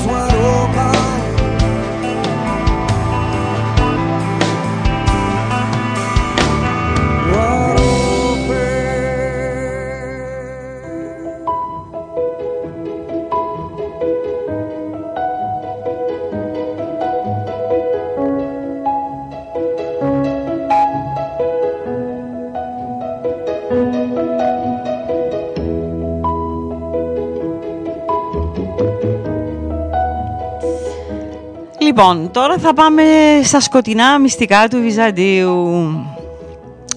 Η ξακουστή Βυζαντινή Αυτοκρατορία με τις πολιτικές δολοφονίες, τους ακροτηριασμούς, τα βασανιστήρια και τη χολικουντιανή ίντριγκα. Για περισσότερα από χίλια χρόνια, από το 330 μέχρι το 1453 μετά Χριστόν, η Ανατολική Ρωμαϊκή Αυτοκρατορία που ξεπίδησε εκχριστιανισμένη από τις τάχτες της Μεγάλης Ρώμης, βασίλεψε στη λεκάνη της Μεσογείου ως Ελληνική Βυζαντινή Αυτοκρατορία. Παντοδύναμη και ανηλεής, η Βυζαντινή αυλή μετατράπηκε σύντομα σε πεδίο Ίντρικας και Πλεκτάνης, ένας σωστός παιχνιδότοπος για τους αριβίστες και τους τυχοδιώκτες. Κανείς δεν ήταν πια ασφαλής και κανένας δεν ήταν άνθρωπος εμπιστοσύνης μέσα στην ασίγαστη και αγωνιώδη προσπάθεια για την επιβίωση της αυτοκρατορίας. Ακόμη, ακόμα πιο επικίνδυνα ήταν τα πράγματα για τους ηγεμόνες, αφού αν δεν υπήρχε η εξίσου ραδιούργα ρωμαϊκή αυτοκρατορία, το Βυζάντιο θα κρατούσε τα σκύπτρα στις πολιτικές δολοφονίες. Από τους 88 εξάλλου αυτοκράτορες που βασίλευσαν στην Κωνσταντινούπολη από το 330 ως το- ως το 1453 μετά Χριστόν, μόλις οι μισοί πέθαναν από φυσικά αίτια και σε αυτούς δεν συμπεριλαμβάνονται καν όσοι δεν άσκησαν ποτέ την εξουσία ή λειτουργήσαν ως συμβασιλείς και συναυτοκράτορες. Οι υπόλοιποι δολοφονήθηκαν από στάσεις ή συνωμοσίες, εκθρονίστηκαν, ακροτηριάστηκαν και βασανίστηκαν ή πέθαναν ως παράπλευρες απώλειες των βασάνων τους. Πέντε, για παράδειγμα, πέθαναν μετά το μαρτύριο της τύφλωσης, ενώ πολλοί υποχρεώθηκαν να κλειστούν σε μοναστήρι. Και πάλι δεν προσμετράμε τους ατυχήσαντες αυτοκράτορες, τους διαδόχους που ευνουχίστηκαν ή ακροτοριάστηκαν για να μην ανέβουν στο θρόνο. Αν τα βάλουμε όλα μαζί, η αυτοκρατορική καταγωγή ισοδυναμούσε με θανατική καταδίκη στο Ιντριγκαδόρικο Βυζάντιο και μάλιστα λόγω των εσωτερικών δυναμικών. Τελικά μόνο πέντε αυτοκράτορες έπεσαν στο πεδίο της μάχης από τον εξωτερικό εχθρό.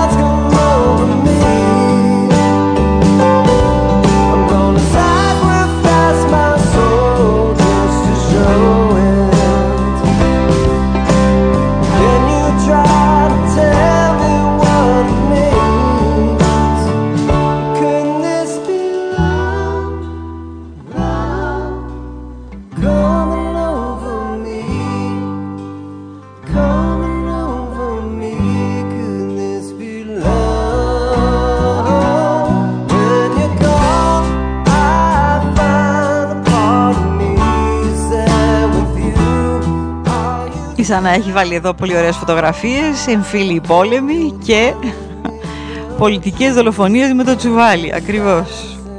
when love goes away? Got my heart out in my hand, and don't you know? Άλλη μια φωτογραφία, ο ορεινότμητος αυτοκράτορας και τα ανίποτα βυζαντινά βασανιστήρια. Του είχαν κόψει τη μύτη. Θα τα πούμε σε λίγο αυτά. Τον έχουν κάτω δεμένο και τον χτυπάνε.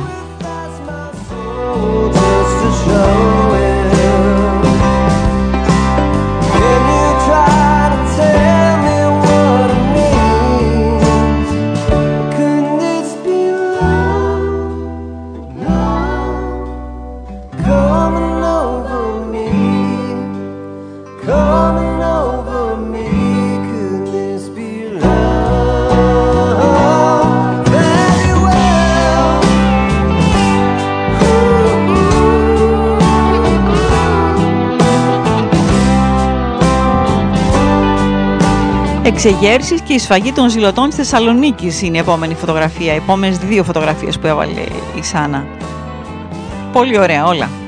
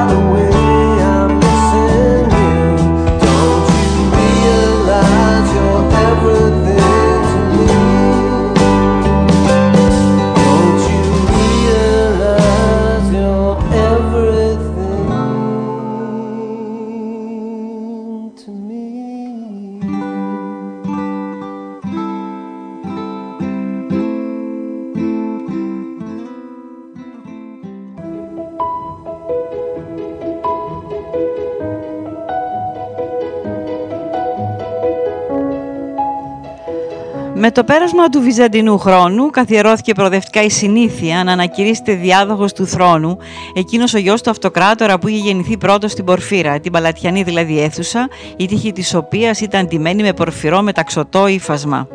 Το εθιμοτυπικό αυτό γεννούσε φυσικά πολλές αντιζηλίες ανάμεσα στον πορφυρογέννητο διάδοχο και τα άλλα αδέλφια του, τα οποία συχνά ήταν μεγαλύτερα, γεννημένα πριν ο πατέρας τους ανακηρυχθεί αυτοκράτορας ή ακόμα και ετεροθαλή. Και έτσι, πάμπολε φορές, ο νόμιμος διάδοχος του θρόνου τελείωνε τη ζωή του στη φυλακή, αφού προηγουμένως είχε υποβληθεί σε βασανιστήρια που περιλάμβαναν την τύφλωση, το κόψιμο της γλώσσας και της μύτης και άλλα σαφώς χειρότερα. Ο Μιχαήλ Ψελός έγραφε εξάλλου πως η αυτοκρατορική ηγεμονία γινόταν φόνης και έμασιν. Τα βασανιστήρια δεν ήταν βέβαια προνόμιο των πεσών των αυτοκρατόρων, καθώς ήταν στο Βυζάντιο που λισομανούσαν οι πυρές για τη θανάτωση αιρετικών και μάγων και σκαρώθηκαν καινούριε μέθοδοι βασανισμού και εκτελέσεων.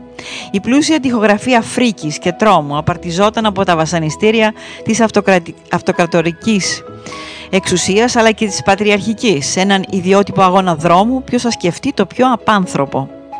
Η αγριότητα των ηθών, ο φυσικός σαδισμός και οι εκδικητικές επινοήσεις τους έχουν περιγραφεί επί μακρόν ήδη από τα χρόνια των ίδιων, των ίδιων των βυζαντινών χρονογράφων.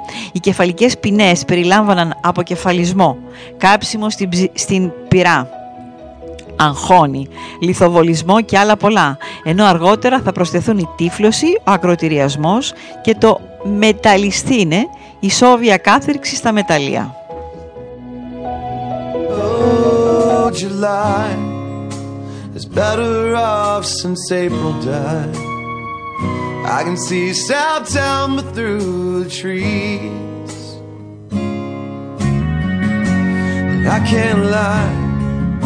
There's more to know. Να, μια, ε, ένα- μια, ένα πολύ ωραίο μας στέλνει εδώ πέρα η, η Σάνα για τον πορφυρογέννητο. Οι Βυζαντινοί θεωρούσαν το, πορφαρι, το πορφυρό το βαθικόκκινο ως το αυτοκρατορικό χρώμα και μόνο τα μέλη της αυτο- αυτοκρατορικής οικογένειας επιτρεπόταν να φορούν ρούχα με τέτοιο χρώμα. Στο παλάτι υπήρχε ένα ιδιαίτερο δωμάτιο με τείχους από πολύτιμη πορφυρή πέτρα. Τα παιδιά που γεννιόταν σε αυτό το δωμάτιο ονομάζονταν πορφυρογέννητα. This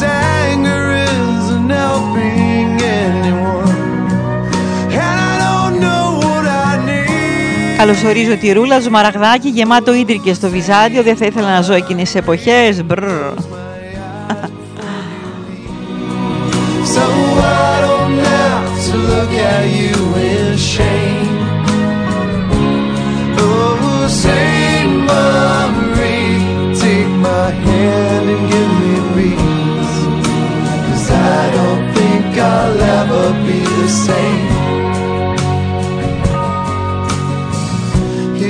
from the broken hearts, Just as the music starts, one by one they testify.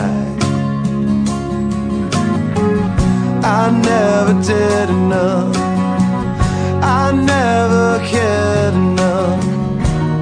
Even though I stood, I always ran away. We all wonder why.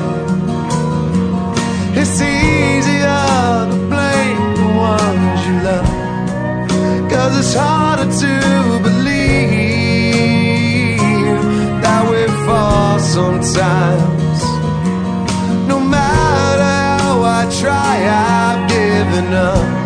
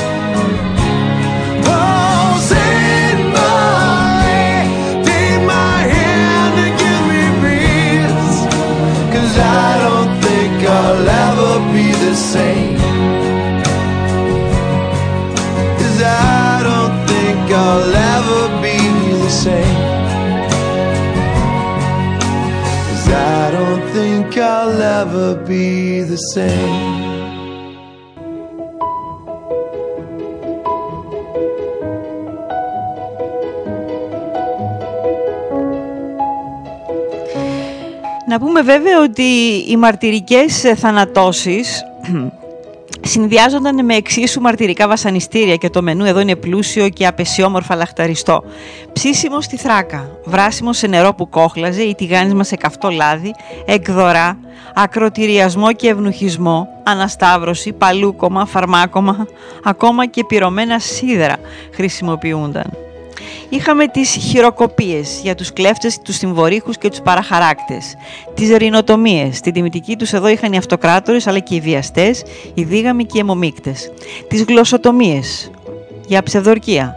Τις ταυτοπάθειες, κόψιμο του μέλους που είχε προκαλέσει την εγκληματική πράξη ή μπήξιμο μητερών καλαμιών στην ουρίθρα στους παιδεραστές. Μπράβο, ε, φαντασία. Τους αναρρύθμιτους ευνουχισμούς και τις ακόμα περισσότερες τυφλώσεις ως βασανιστήριο, αλλά και ως κατασταλτικό, ακόμα ως και προληπτικό μέτρο. Τις βάρβαρες παλουκομένων, τις βάρβαρες διαπομπε, διαπομπεύσεις των λειψάνων των στασιαστών, περιφορά στους δρόμους παλουκομένων και αποκομμένων μελών τους, την αποστολή των κακοποιημένων πτωμάτων των νεκρών στους συγγελείς, Στους συγγενείς. Ναι, ναι, εδώ μεγάλο όνομα. Έχω τρε, τρελαθεί με αυτά που διαβάζω. Μεγάλο όνομα εδώ Αλέξιος Κόμνηνος και τόσα άλλα που δεν είναι για ευαίσθητους αναγνώστες. Φανταστείτε, αποστολή των κακοποιημένων πτωμάτων των νεκρών στους συγγενείς. Τους τον έστελναν πακέτο. Υπήρχε βέβαια και η εκδορά ζωντανών ανθρώπων, το γδάρσιμο, αλλά και κάτι τελείως καινούριο, απότοκο των ενδοχριστιανικών διενέξεων.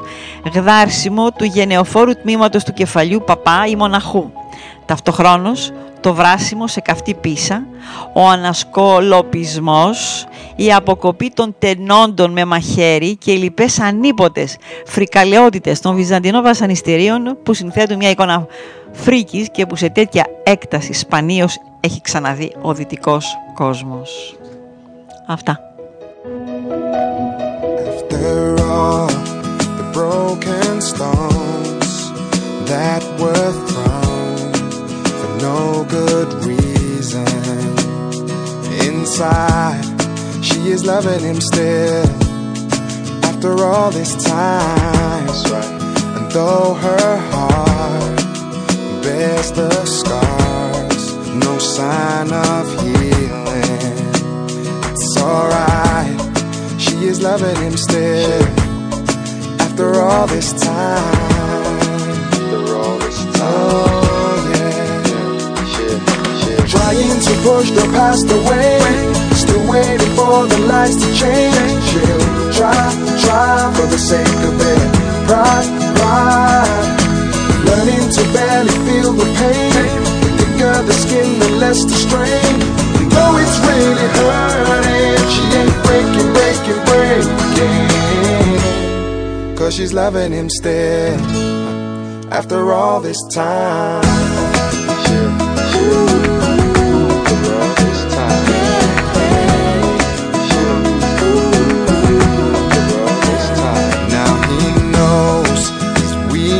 shows the selfish soul never changing.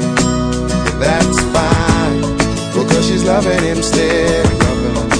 After all this time, and to the outside eye, you see your family getting by, and it all seems perfect. And that's how she wants it. Cause she's loving him still After all this Oh, to push the past away. Still waiting for the lights to change. Try, try for the sake of it. Learning to feel the pain.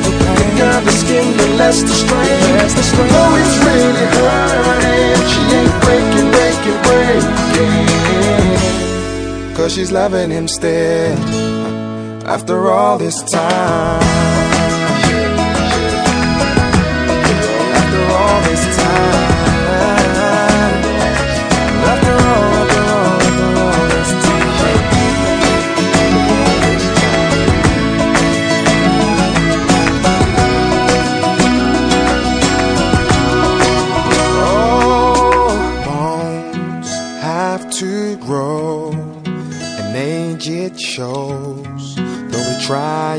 it inside, she's loving him still. After all this time, and behind his tired eyes, she sees the boy with his arms wide, who made her feel like an angel. Oh, that's why she's loving him still for the rest of her life. She's loving him for last of many miles. She's loving still after all this time.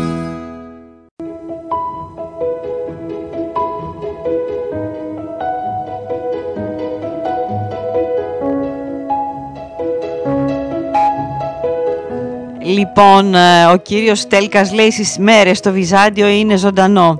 Πάμε στις μέρες μας. Το Βυζάντιο είναι ζωντανό. Πάμε εκκλησία και ακούμε την υπερμάχο στρατηγό τα νικητήρια. Τα ονόματά μας Βασιλική Παναγιώτης. Μόνο οι ακροτηριασμοί λείπουν. Λοιπόν, ελάτε να πούμε τώρα και κάτι καλό για το Βυζάντιο. Αφήνουμε, α, καταλάβαμε. Έτσι δεν χρειάζεται άλλο. Να πούμε ότι οι Βυζαντινοί είχαν συνειδητοποιήσει, θα βλέπετε τη φωτογραφία εδώ πέρα που σας έβαλα, από πολύ νωρίς πως σε μια μάχη τα αντισηπτικά και οι καθαροί επίδεσμοι μπορούσαν να κάνουν τη διαφορά μεταξύ νικητή και ηττημένου. Όπως ακριβώς και τα καλοακονισμένα σπαθιά. Για το λόγο αυτό είχαν οργανώσει το υγειονομικό τους εξίσου άρτια με τα μάχημα σώματα του στρατού τους.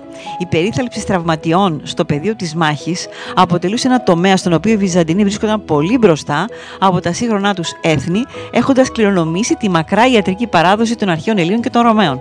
Δηλαδή δεν παράταγαν όπως αν πολεμούσαν για παράδειγμα με ένα λαό, οι αντίπαλοι τους ε, όταν α, οι στρατιώτες πληγωνόντουσαν τους παράταγαν και φεύγανε και, και πεθαίνανε. Οι Βυζαντινοί τι κάνανε, είχαν ολόκληρο σύστημα περίθαλψης των τραυματιών, μάζευαν τους ε, τραυματίες και τους ε, παρήχαν τις πρώτες ιατρικές βοήθειες και στο τέλος τους παίρν- έπαιρναν και τους πηγαίνανε προς τη μέσα, την πίσω πια πλευρά, εκτός μάχης. Δηλαδή, το πρώτο πρόβλημα που είχε να αντιμετωπίσει το βυζαντινό σώμα υγειονομικού ήταν η απομάκρυνση και η μεταφορά των πληγωμένων από το πεδίο της μάχης. Οι ελαφρά τραυματι- τραυματισμένοι υπείς μπορούσαν να φτάσουν μόνοι τους προς τα μετόπισθεν, καβάλα στα άλογά τους και να φροντίσουν γρήγορα τα τραύματά τους. Για τους πεζούς όμως και τους σοβαρά πληγωμένους αναβάτες που είχαν πέσει από τη σέλα τους, κάτι τέτοιο ήταν εξαιρετικά δύσκολο αν όχι αδύνατο. Έτσι λοιπόν, οι Βυζαντινοί τι είχαν κάνει, είχαν συστήσει μια ομάδα ειδικά εκπαιδευμένων έφυπων νοσοκόμων, οι οποίοι ήταν γνωστοί ως δεπότατοι ή κρύβαντες. Αποστολή τους ήταν η μεταφορά των τραυματίων από το πεδίο της μάχης προς τα νοσοκομεία εκστρατείας. Τα κινητά νοσοκομεία εκστρατείας που προορίζονταν για τους άνδρες του Ιππικού βρίσκονταν τουλάχιστον 2 χιλιόμετρα μακριά από την πρώτη γραμμή. Αντίθετα, εκείνα που αναλάμβαν τη φροντίδα των πεζών στρατιωτών στείνονταν πιο κοντά στο πεδίο της μάχης. Τα νοσοκομεία εκστρατείας των Βυζαντινών ήταν επανδρομένα με γιατρούς όλων των ειδικοτήτων, οι οποίοι θεωρούνταν τους καλύτερους στον κόσμο και ένα πλήθος νοσοκόμων έτοιμο να προσφέρουν τις υπηρεσίες τους ανα πάσα στιγμή. Κατά τη διάρκεια των στρατιωτικών επιχειρήσεων, η εξέβρεση νέων αλόγων, εκπαιδευμένων ειδικά για πόλεμο, ήταν ακόμα πιο δύσκολη από την αντικατάσταση των νεκρών και βαριά τραυματισμένων στρατιωτών. Έτσι, οι Βυζαντίνοι διατηρούσαν πάντα στα νοσοκομεία εκστρατείας αρκετούς κτηνίατρους, παρακαλώ, οι οποίοι αναλάμβαναν να περιποιηθούν τα τραύματα των ύπων, των ημίωνων και γενικά κάθε ζώου που συνέβαλε με τον τρόπο τους στην πολεμική προσπάθεια των ανθρώπων. Τα ακούτε;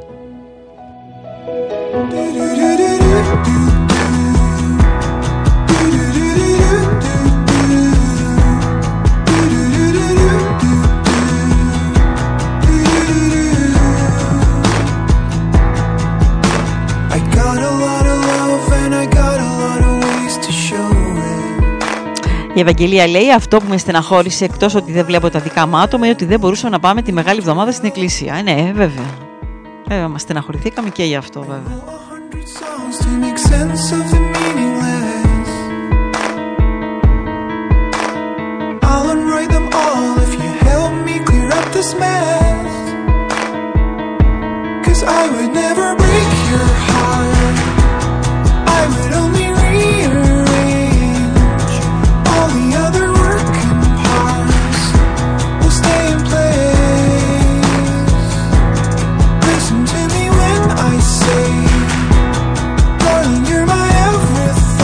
Everything. Και συμπληρώνει μπορεί να είχαν κάποιο, κάποιον χαρδαλιά και τότε. ε, βέβαια. Τέτοιοι έτσι χαρακτήρες, τέτοιοι τύποι βρίσκονται σε κάθε, είτε η αυτοκρατορία είναι, είτε σκέτη δημοκρατία ή οτιδήποτε άλλο. Ένας χαρδαλιάς υπάρχει πάντα.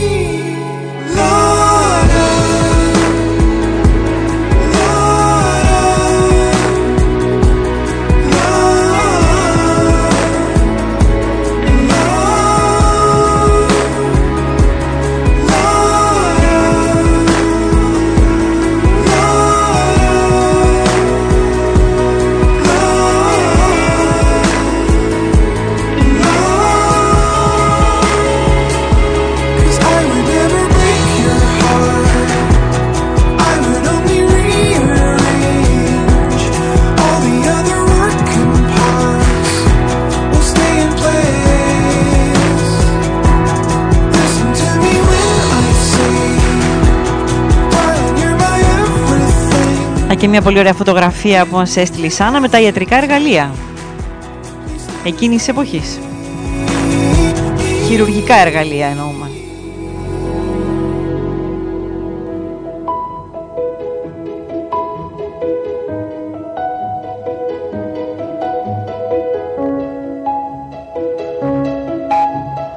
Λοιπόν, ε, ξαναλέμε ότι το βιβλίο που σας δίνουμε σήμερα έχει τίτλο «Εράν», είναι του κυρίου Γιάννη Καλπούζου που τον ακούσαμε νωρίτερα. Ε, κυκλοφορεί από τις εκδόσεις του Ψυχογιού. Έχουμε τέσσερα δίτυπα για εσά στο κιόσκι radio.gmail.com αλλά και εδώ στα σχόλια και τις παραθέσεις του σταθμού μας για το επόμενο 20 λεπτό που έχουμε. Όχι 20 λεπτό, λίγο πιο λίγο, κάνα δεκάλεπτο περίπου, μέχρι να τελειώσει η εκπομπή.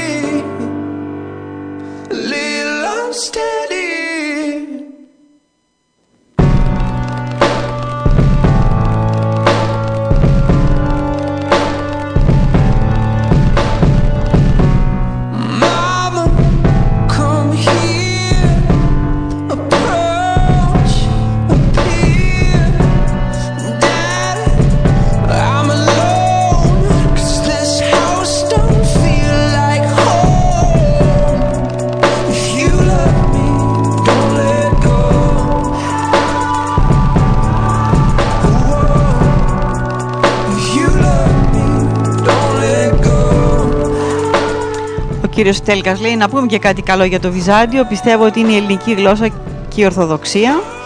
Η Ευαγγελία λέει πρέπει να σας χαιρετήσω κάπου εδώ, πρέπει να μαγειρέψω. Καλό βράδυ σε όλους μας και καλή μας επιτυχία. Σε ευχαριστούμε πολύ που ήσουν μαζί μας Ευαγγελία μου. Καλό βράδυ και σε σένα και καλή επιτυχία σε ό,τι κάνεις παιδί.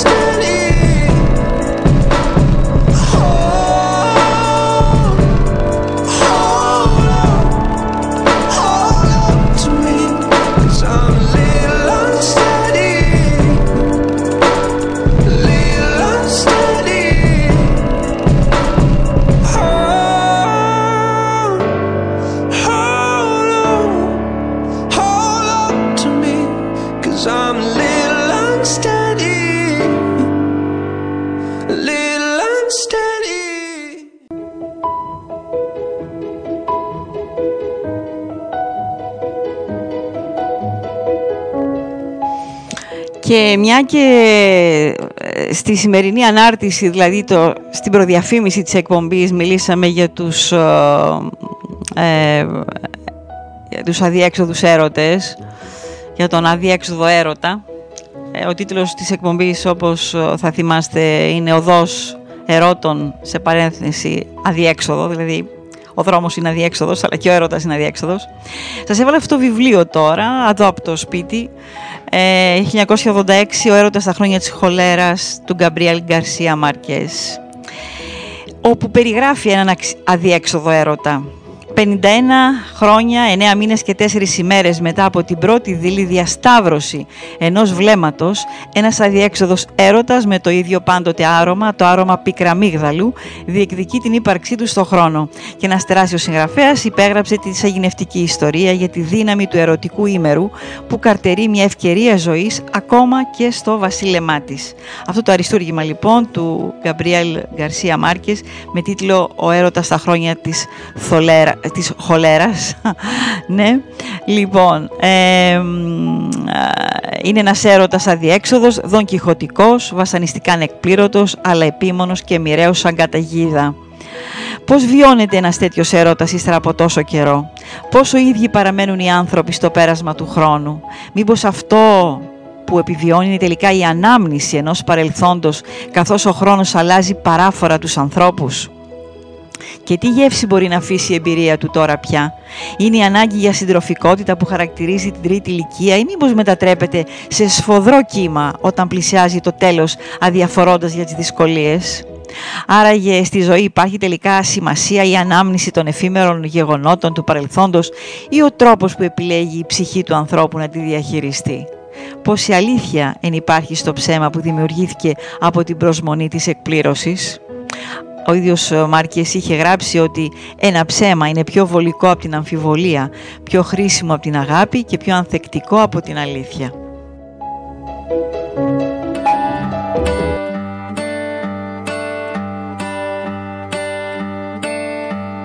Oh,